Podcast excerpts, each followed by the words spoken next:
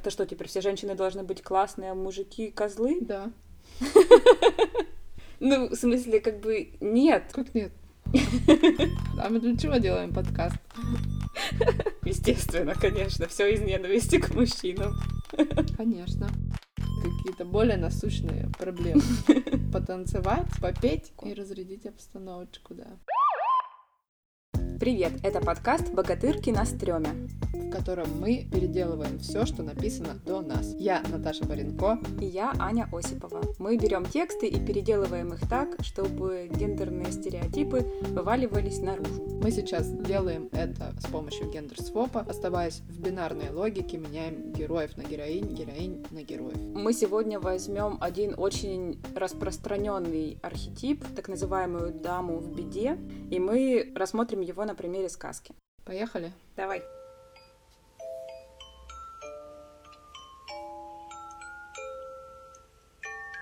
Давным-давно жили-были отец и мать каких-то королевских кровей, сильно хотели себе детей. Наконец-то у них получилось, они забеременели. Плохо стало мужу. Он что-то приболел. И жена стала беспокоиться, говорит, что, что же тебе нужно? Мы же все-таки ждем ребенка, надо как-то ухаживать за тобой. Что ты хочешь, милый мой дорогой муж? Муж говорит, вот я из окошка смотрю, и там э, сад есть колдунья. У нее там растет трава. Вот очень хочу эту траву. И жена говорит, ну, сад запретный, но ничего не поделаешь, надо тебя выручать. Дождалась ночи, перепрыгнула через забор, соскочила, заскочила на забор, соскочила с забора, сорвала травы, вернулась, дала мужу. Ему стало действительно хорошо.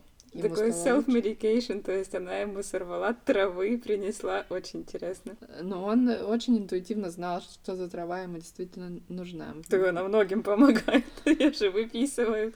В некоторых источниках говорят, что это что-то с валерьянкой. Снова хочет муж травы это и покушать, и жена говорит, окей, хорошо, пойду второй раз. Прыгает снова ночью через забор, бежит за этой травкой, натыкается на колдуна. Колдун говорит, ты что это тут делаешь? Я тебя сейчас накажу, заколдую. Она говорит, у меня мужу плохо, мы ребенка ждем, нужна трава. Он говорит, о, хорошо, я тебе дам сколько угодно травы, чтобы твой муж не помер. Когда родится ваш ребенок, я заберу его.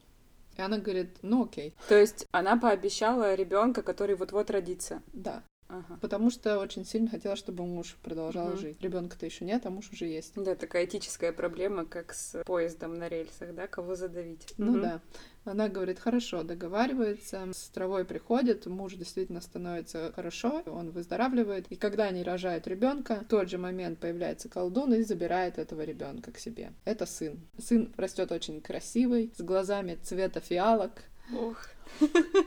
роскошные волосы у него еще, и они растут не по дням, а по часам, золотистые, красивые волосы. Когда этому юноше, назовем его парниша, когда парнише исполняется 12 лет, колдун заточает его в башню. Потому что он такой противный тинейджер, что с ним уже невозможно, его запирают в башне. Наверное, родители тинейджеров иногда хотят запереть своих подростков в башне. Без дверей и ступеней, с небольшим оконцем. Колдун при этом каждый день приходит к парнише, подходит к башне и говорит, ну-ка, опусти-ка косу. Блин. А у, пар... у парниши-то длинные золотистые волосы. Он выкидывает косу из окошка, и колдун по этой косе забирается к нему. Зачем он приходит, непонятно.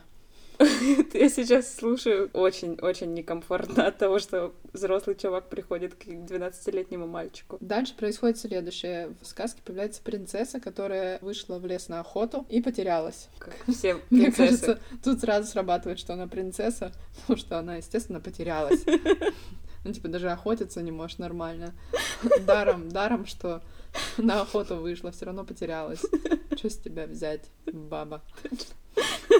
Короче, она потерялась и услышала, как сладко кто-то поет. И увидела башню и поняла, что там где-то в окошке какой-то парниша очень сладко поет. И ей очень понравилось это. Она поняла, что никак не может забраться в эту башню. Дождалась, однако, вечера и увидела систему колдуна, который подходил к башне и говорил «спусти-ка косу, uh-huh. дорогой Рапунцель». Коса появлялась, колдун забирался. Колдун, когда ушел после своего визита к парнише. Она тоже подошла к башне, говорит, Рапунцель, дорогой, спусти-ка косу. Коса снова послушно появляется, потому что парниша во всем слушался колдуна. Принцесса забирается в башню, она его видит, Рапунцеля прекрасного с глазами цвета фиалок Мгм. и говорит, я только хотела посмотреть, кто так прекрасно поет, а ты еще и такой э, великолепный. Выходи за меня за жену.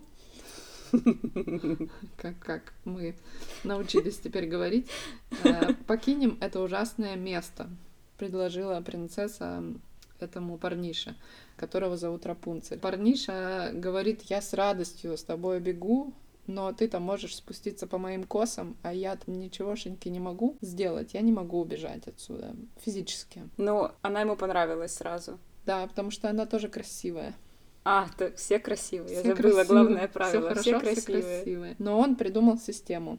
Говорит принцессе, приходи ко мне каждый вечер после колдуна, приноси шелковый платочек. В общем, принцесса начала приходить каждый вечер, приносить платочки. В какой-то момент, когда колдун был у парниши, парниша колдуну говорит, так странно, говорит, вот я когда принцессу поднимаю, мне легче на косах поднимать, чем тебя, старый хрыч. Колдун понял, что к Рапунцелю уходит принцесса, разозлился и проклял э, Рапунцель, ударил его по рукам, и тот оказался один-одинешенек где-то там на краю земли. Мгм. Перед этим колдун отрезал ему волосы. Колдун разозлился просто потому, что оказалось, что тот был не в одиночестве, а к нему кто-то ходила. К нему дальше приходит принцесса, говорит Рапунцель, Рапунцель, спусти-ка косу. Колдун выкидывает отстриженную косу Рапунцеля, принцесса забирается, видит колдуна, колдун тоже на нее, в общем, кричит, ругается и выкидывает ее из окна. Она падает в лес на кусты и выкалывает себе глаза. И э, слепая ходит по лесу. Ужас какой. Просто сейчас, возвращаясь к колдуну, в свопе получается сейчас очень сексуализированная история. То есть это реально ревность этого взрослого чувака к молодой, возможной партнерше мальчика, к которому он ходит. Я так не воспринимала раньше. Ну, может быть, он ходит его кормить Да. или учить колдовству. М. Вообще, мне кажется, мотив, что взрослый запирает ребенка в башне и его регулярно навещает, очень у нас сейчас такой крипи, то он сразу ты так, о-о, ну, то есть это какая-то сразу небезопасность, сразу Да. какая-то ситуация насилия. Сексуальная, но не сексуальная. Да, конечно, то есть даже если она не сексуальная, это в любом случае не здоровый сценарий никак. Просто непонятно, почему он так сильно злится, если все равно тот сам не мог спуститься. То есть он был за полную изоляцию парниши. Ему хотелось, чтобы парниша был полностью изолирован от общения. Да. Принцесса слепая бродит по лесу долго-долго, и все, что ей теперь нужно, она хочет найти своего Рапунцеля, своего дорогого парнишу, и в какой-то момент она, в общем, слышит сладкое пение, узнает Рапунцеля, они встречаются, у Рапунцеля дети, очевидно, от принцессы. Тут, тут своп как бы слабо работает, но есть два варианта перевода братьев Грим. Один вариант, что Рапунцель и принцесса встречаются, ну, если мы продолжаем логику свопа, встречаются, женятся, и там все, все нормально. Второй вариант, что Рапунцель с детьми, и принцесса рада очень видеть. Рапунцель от жалости плачет, это в, в обоих вариантах, и своими слезами исцеляет э, проколотые глаза принцессы. И они счастливые отправляются в королевство принцессы. Не в королевство Рапунцеля, а в королевство принцессы. И там живут счастливо. Ну, родители тоже узнают, что у Рапунцеля все хорошо, и рады, и гордятся. Гордятся, что он нашел себе жену хорошую. Они рады, что сын стал принцем. Мгм. Ну, в общем, такой своп. Получается, у нас не дама в беде, а гарсон в беде, который сидит в башне с золотистыми волосами, и принцесса... Но она тут не до конца его спасает. Она как бы к нему ходит, э, пытается организовать его побег, она залезает к нему, ну и в конце они встречаются. Мне интересно в и свопе, и в оригинальной сказке мотивы колдуна, и, соответственно, в оригинале колдуньи. То есть то, что колдун хочет забрать первенца, это такая распространенная история. Первенец как плата за какую-то услугу. Но дальше зачем он ему непонятно. Набирается он от него какой-то силы, или он создает себе такой эрзац семьи, или в чем там отношения совершенно непонятно. Кажется, что кто-то из них должен профитировать от того, что Гарсон сидит в башне. Ну, в некоторых исследованиях, да и сказки, если мы уже сразу к оригиналу, говорят, что колдунья в оригинале запирает девушку в момент половозрелости. И ей важно, чтобы та оставалась девственницей, потому что у колдуни не упоминается ни детей, ни, ни мужа. Она тоже, очевидно, девственница, и это связано с ее колдовскими чарами. И она готовит себе последовательницу. А-а-а. И когда она узнает, что у, у девушки есть кто-то, или там у парня есть кто-то, то есть она не чиста, не девственница уже, значит, она не, не может стать ее последовательницей, и она изгнана из этой башни потому что система сломана. Но вот этот мотив изоляции, он, насколько я помню теорию Проба про то, что сказка описывает инициацию, он связан с обрядами, через которые проходили как раз люди, входя в половозрелый возраст. Между свопом и оригиналом еще вот этот сексуальный момент, это связано ну, я только о своем восприятии говорю, с тем, как я воспринимаю мужских персонажей, что он может быть сексуальным агрессором, колдун, а колдунья нет. То есть колдунья может быть коргой, у нее могут быть злые мотивы, она может желать всяких бед, но без сексуального подтекста. А когда мы говорим про взрослого чувака, у него почему-то среди мотивов на первом месте для меня возможных возможен сексуальный интерес. Мне кажется, здесь срабатывают еще стереотипы про взрослых, грубо говоря, там уже близко к третьему возрасту мужчин и женщин, что женщины с возрастом все менее и менее наделены сексуальными желаниями mm-hmm. стереотипно, а мужчины продолжают быть теми, кто может совершать половые акты, может заниматься сексом, хочет этого, кому приписывается в том числе и какие-то девиантные сексуальные желания женщинам это меньше приписывается. Я недавно хотела отослать гифку крипи. Mm-hmm. Я забила слово крипи, и там практически только мужчины. Там такие, ну, типа, выглядывающие из-под чего-нибудь мерзкие. Кажется, гифки в этом плане тоже могут быть показательные.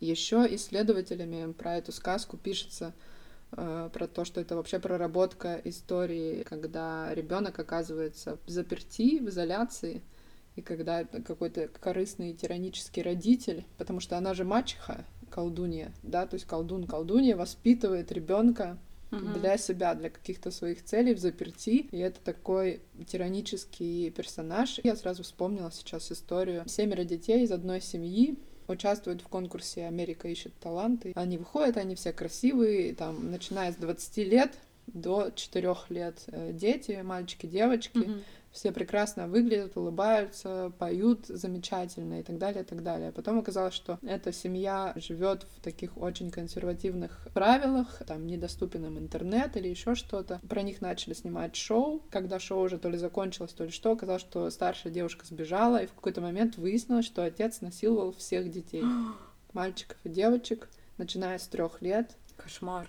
Как только они достигали какой-то там 18 лет, они переставали его интересовать, он переходил там на более молодых. В том посте, где я читала, это про то, что как, как важно сексуальное воспитание, потому что многие дети, когда потом они давали показания в суде, они говорили, мы не знали, что это ненормально. Угу. Им никто не рассказал, что там прикасаться к твоему телу без твоего согласия угу. нельзя, что ты сама решаешь, когда можно к тебе прикасаться, когда нельзя, что тебе приятно, что тебе неприятно. И то, что делал с ними отец, им было непонятно. Ну, как бы это потому, что я что-то неправильно сделала, это такое наказание. И угу. это так, так работает в нашей семье. Угу. Мне кажется, да, вот в этой сказке тоже про это, что ребенок, оказавшийся в заперти, он говорит, скинь косу, скидывает косу. Угу. Да, это очень интересный мотив, потому что если вынуть сексуальное насилие из уравнения и оставить просто физическое насилие, то это очень многие рассказывают, происходит именно так, что дети говорят, ну я даже не представляла или не представляла, что в других семьях иначе, и когда они видят э, построенные там на любви, понимании отношения, столкнувшись с этим в других семьях, они удивляются, им кажется, что это странно. Да, вопрос в том, к какой норме они привыкают. Давай э, сосредоточимся на оригинале сейчас, потому что мне интересен момент с женской судьбой в этом отношении. Я вспомнила сейчас несколько сюжетов одновременно, где женщину, замеченную в сексуальной связи, изгоняют. Это такой распространенный мотив на самом деле. И до сих пор существующий в некоторых обществах, если ты не замужем и у тебя появляется ребенок, то тебя выгоняют из э, комьюнити ну могут да, из деревни если, выгнать. Даже если не ребенок, даже если там вот эта проверка на девственность, угу. что в первую брачную ночь обязательно покрывало должно быть кровавое, угу. и что всем еще в некоторых обществах показывается это покрывало, угу. что вот действительно, а если нет, то это позор на всю семью и чуть ли не кровное месть и могут убивать.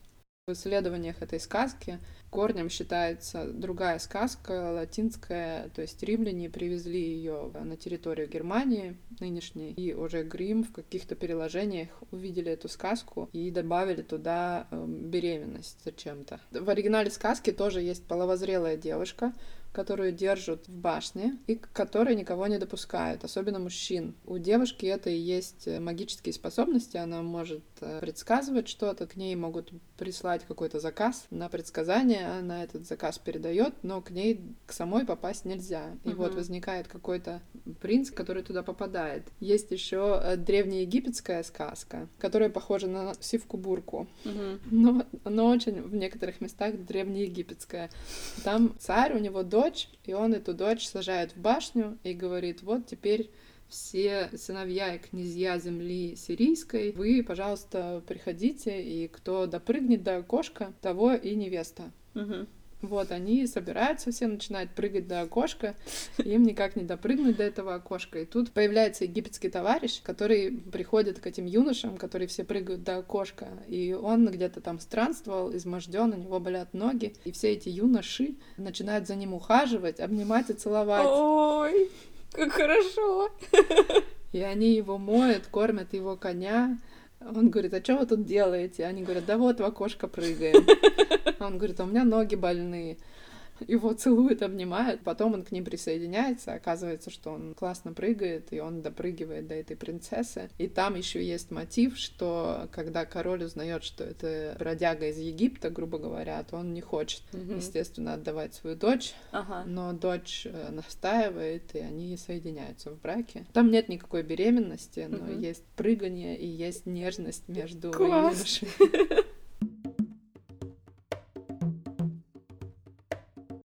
Ну, если коротко про Сивку-Бурку, русская вариация этой сказки, там тоже отец, царь, у него дочь, велела построить себе терем очень высокий. Туда она сама себя помещает и говорит, кто допрыгнет до окошка и поцелует меня, тому жена. А есть три брата, и один из них Иван Дурак. Угу. Это типа привет Емеля который тоже такой, типа, ленивый, ничего особо не хочет, но в сказке он добрый. У них умирает отец, отец говорит, приходите ко мне на могилу, как я умру, три ночи. И старшие братья боятся или не хотят идти, а младший Иван Дурак приходит, и отец его награждает, дарит сивку-бурку. Угу. С помощью этой сивки-бурки Иван Дурак прыгает высоко, целует, но потом скрывается. Ну, то есть он завязывает лоб, уходит к себе там в деревню, но так как известно, что принцессу поцеловали, собирают пир, и она там каким-то образом его узнает. И там есть тоже превращение Ивана Дурака в красивого молодца. Он пролезает из одного уха сивки бурки в другое mm-hmm. ухо, и таким образом он становится прекрасным молодцем. Потому что иначе же нельзя.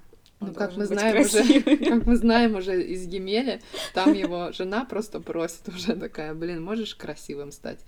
А здесь э, он, видимо, сам понимает, что таким дураком он не может быть при принцессе. Надо ему перелезть через ушко. Ну, все начинают издеваться, что типа как ты за такого дурака пойдешь, там так далее, так далее. Он перелезает через уши и становится прекрасным, всех все устраивает. Ты такой через eye прошел. Сейчас, подожди секундочку. Сейчас, makeover.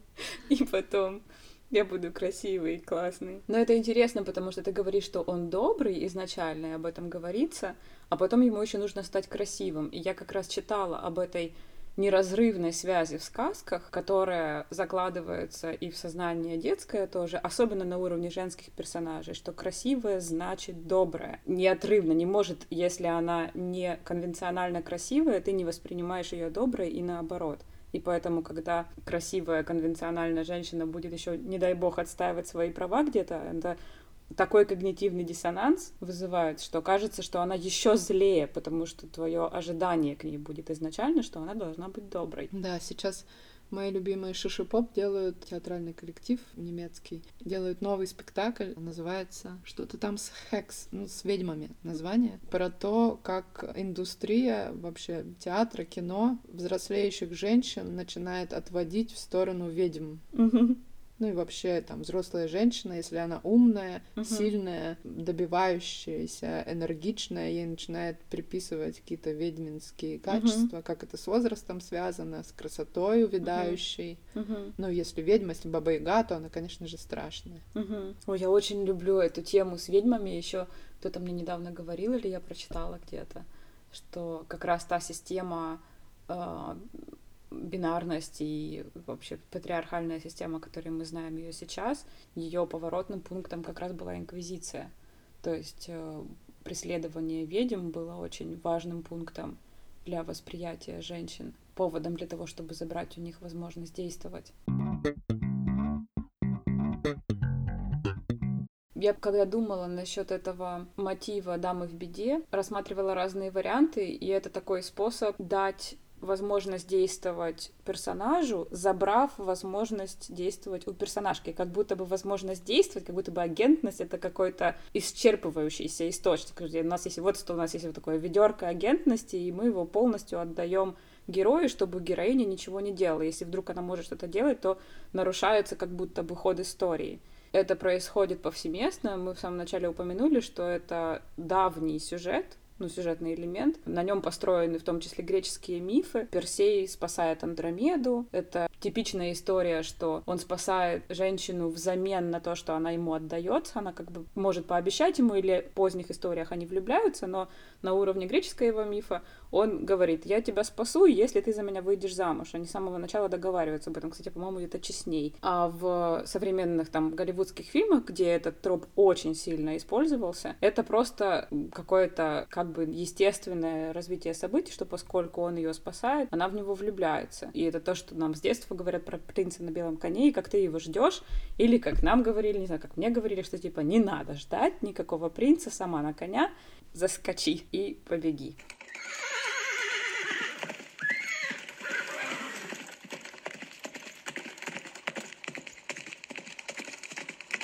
Нас же много традиций, ну, в каких-то традиционных западных обществах, то девушку как бы выдают замуж в сказках часто, да, что она вот готова к замужеству, выстраиваетесь, значит, мужчины, и они начинают соревноваться за нее. Это тоже Мгм. мотив частый, что они должны пройти какие-то испытания, они должны сделать то, что она там хочет. Мгм. Она говорит, я хочу корабль плавающий. Да, да. И он вот кровь из носа должен сделать этот корабль плавающий. Так же, как здесь в начале, когда жена беременная, она говорит, хочу травы.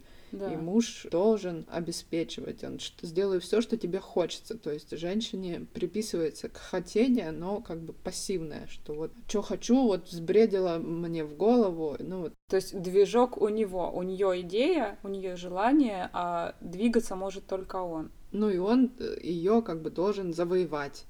Вот этот нездоровый симбиоз между ее желаниями и его возможностью действовать, что они необходимы друг другу для этого. И на этом строится концепт романтической любви, который мы знаем, да, что гетеросексуальный. Женщина выстраивает какую-то программу, жена шея, муж голова, за спиной каждого гения стоит великая женщина, весь этот концепт, который подспудно, кажется, дает какой-то empowerment женщине, что типа на самом деле ты решаешь, на самом деле ты думаешь, а он выполняет, у тебя план, а у него руки. В этой логике есть что-то такое, ну, привлекательно простое, да, распределение функций. Если бы это не были гендерным распределением, если бы это было распределением просто между людьми в паре, один человек придумывает, потому что он или она классно придумывает, а другой человек действует, потому что он или она умеет доделывать до конца. Вопрос в приписывании, как бы в приклеивании к отдельным гендерным ролям. В сказке «Рапунцель», которую сняли в Диснее, там немножечко сглаживаются уже вот эта невозможность действовать для женщины. А в течение там 30-х, 40-х, 50-х и дальше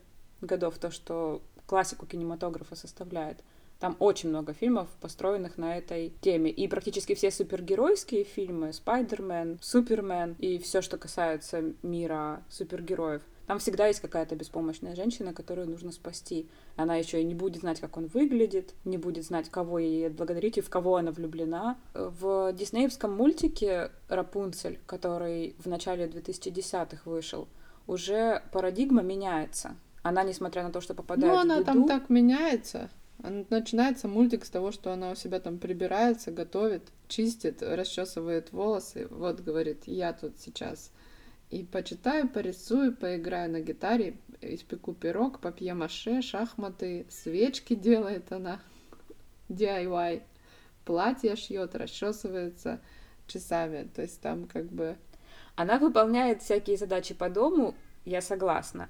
Но зато там есть отношения между ней и колдуньей, и они вполне развитые, у них есть разговоры. При этом я все равно читала статистику, что даже в диснеевских мультиках, где есть разговоры между женскими персонажами, время, которое занимают мужские реплики, все равно больше. Даже в Рапунцель, где, казалось бы, где Рапунцель, где принц, где колдунья, там все равно по времени все мужские персонажи говорят больше. На тот момент уже это был прогрессивный сюжет, что она действует, она не ради любви убегает из дома, она хочет увидеть фонарики, у нее есть желание, которым которому она следует последовательно, и она ведет действие, это большая разница, чем Белоснежка, которая лежит в гробу, и, и принц к ней стремится. Все-таки у Рапунцель есть агентность. И у них изначально договор, она у него что-то там забрала, чтобы он ее помог вытащить из башни угу. и к родителям и за фонариками. Они не, не стали называть там название какое-то, не принцесса Рампунцель, неизведанная или что-то такое. Tangled, э, запутанная. Запутанная, да. Угу. Потому что боялись, что если будет называться принцесса Рапунцель, то мальчики не пойдут на мультик. И назвали так, чтобы все пришли. Что там смотреть? Про девочку. Что она будет делать? Сейчас я, когда мы с тобой столько говорим про сюжеты, ожидание оправданное, что ничего не будет происходить, если девочка будет главной героиней. Если пишут все те же самые сценаристы, то правда будет скучно.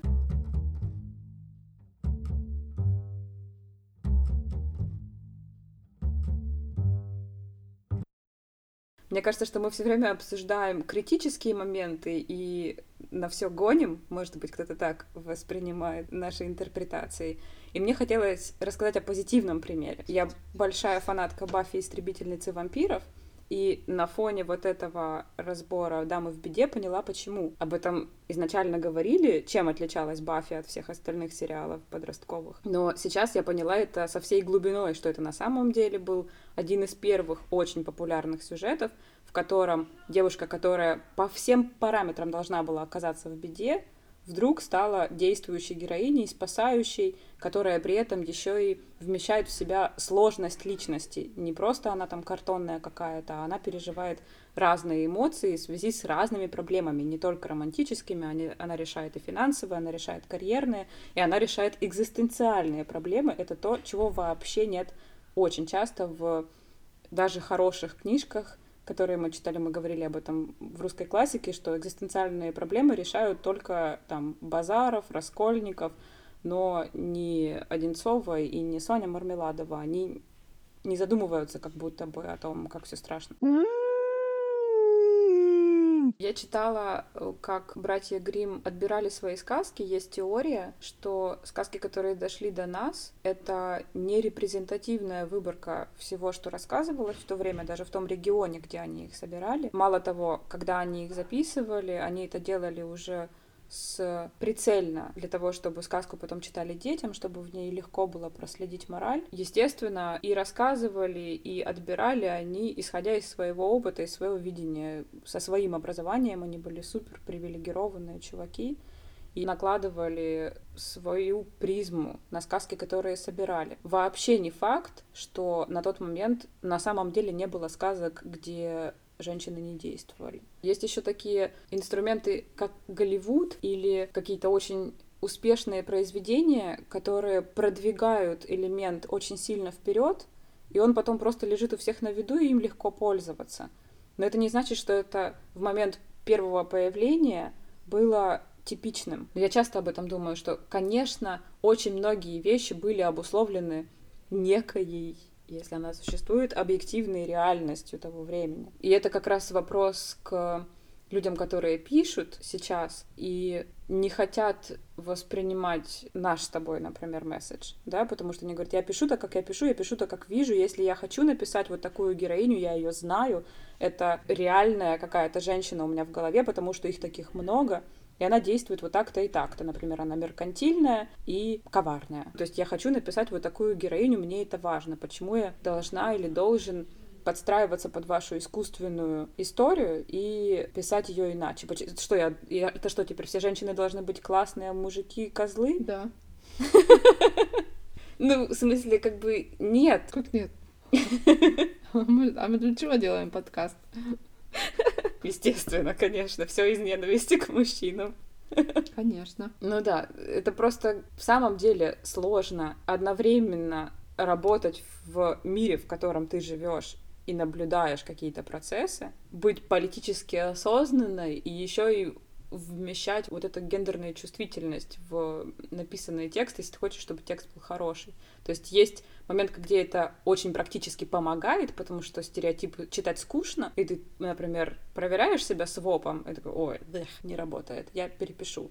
На этом уровне оно нормально. Но если у тебя реально такая ситуация, которую ты очень хочешь написать, что она встречает чувака, он ей помогает решить какой-то вопрос. Это что теперь, это вообще нельзя писать? Нельзя. Переделывай. Пусть женщину встречает, которая помогает. У меня очень сильное желание писать гендерно-чувствительно. У меня есть запрос. У очень многих людей нет запроса, но у них есть запрос хорошо писать. Интересно. И вот это не дама в беде, это просто неинтересно, потому что избито. Но зато узнаваемо. Все же еще сидят на аргументе, что узнаваемое, что действительно, что же женщины ждут, когда ему так все принесут, и когда им вот это все сделают, и дом построят, а она будет сидеть ничего не делать. Но это узнавание тропа, а не узнавание жизни, мне кажется, потому что очень же важно relatability, да, смешно, когда ты себя узнаешь, грустно, когда ты себя узнаешь, когда ты можешь присоединиться. Неужели люди узнают себя в Кинг-Конге или в Рапунцеле или еще в чем-то? Я себя а мало в Кинг-Конге это не про узнаю, а про как хочется, чтобы все мои беды наконец-то решил Кинг-Конг, чтобы пришел и спас. Разве тебе не хочется, Аня, чтобы тебя пришли и спасли? Ну, я, конечно, хочу иногда, чтобы кто-то мне дали разрешение поваляться. Я жду какой-то глаз, который ничего, ничего, спи, спи. Но я скорее себе представляю, что это какая-то мамина фигура должна mm-hmm. быть. Я себя в как бы классике литературы или классике кинематографа вообще не узнаю нигде. И мне кажется, что из-за этого рождается этот запрос. Я узнаю себя в Карлсоне, в Осле из Шрека. Здесь у Рапунцель есть какая-то черепашка или кто там, ящерица. Угу. Слушай, ну они все очень разные, кого ты перечисляешь. Но они смешные, они все они комические смешные. элементы. Им как бы немножко по боку сюжет. По силам своим могут помочь, но в принципе хочется еще покушать, полежать, а мы уже приехали. И вот это все. То есть какие-то более насущные проблемы. Потанцевать, попеть и разрядить обстановочку, да. Это был подкаст «Богатырки на стреме», в котором мы переделываем все, что написано до нас. Я Наташа Паренко. А я Аня Осипова. Вы можете слушать нас на SoundCloud, ВКонтакте, где-то еще, там ссылки смотрите. У нас есть телеграм-канал. Да. Подписывайтесь, пожалуйста, на телеграм-канал. Там выходят текстики. Пока что мы делаем там гендер-своп, но мы планируем еще другими инструментами пользоваться в будущем. Присоединяйтесь, и на Фейсбуке тоже есть страничка. Там есть возможность обратной связи, которой мы всегда очень рады. Пишите, звоните, слушайте, делайте перепосты, рассказывайте про нас подругам, друзьям, дружественным. Пока. Пока.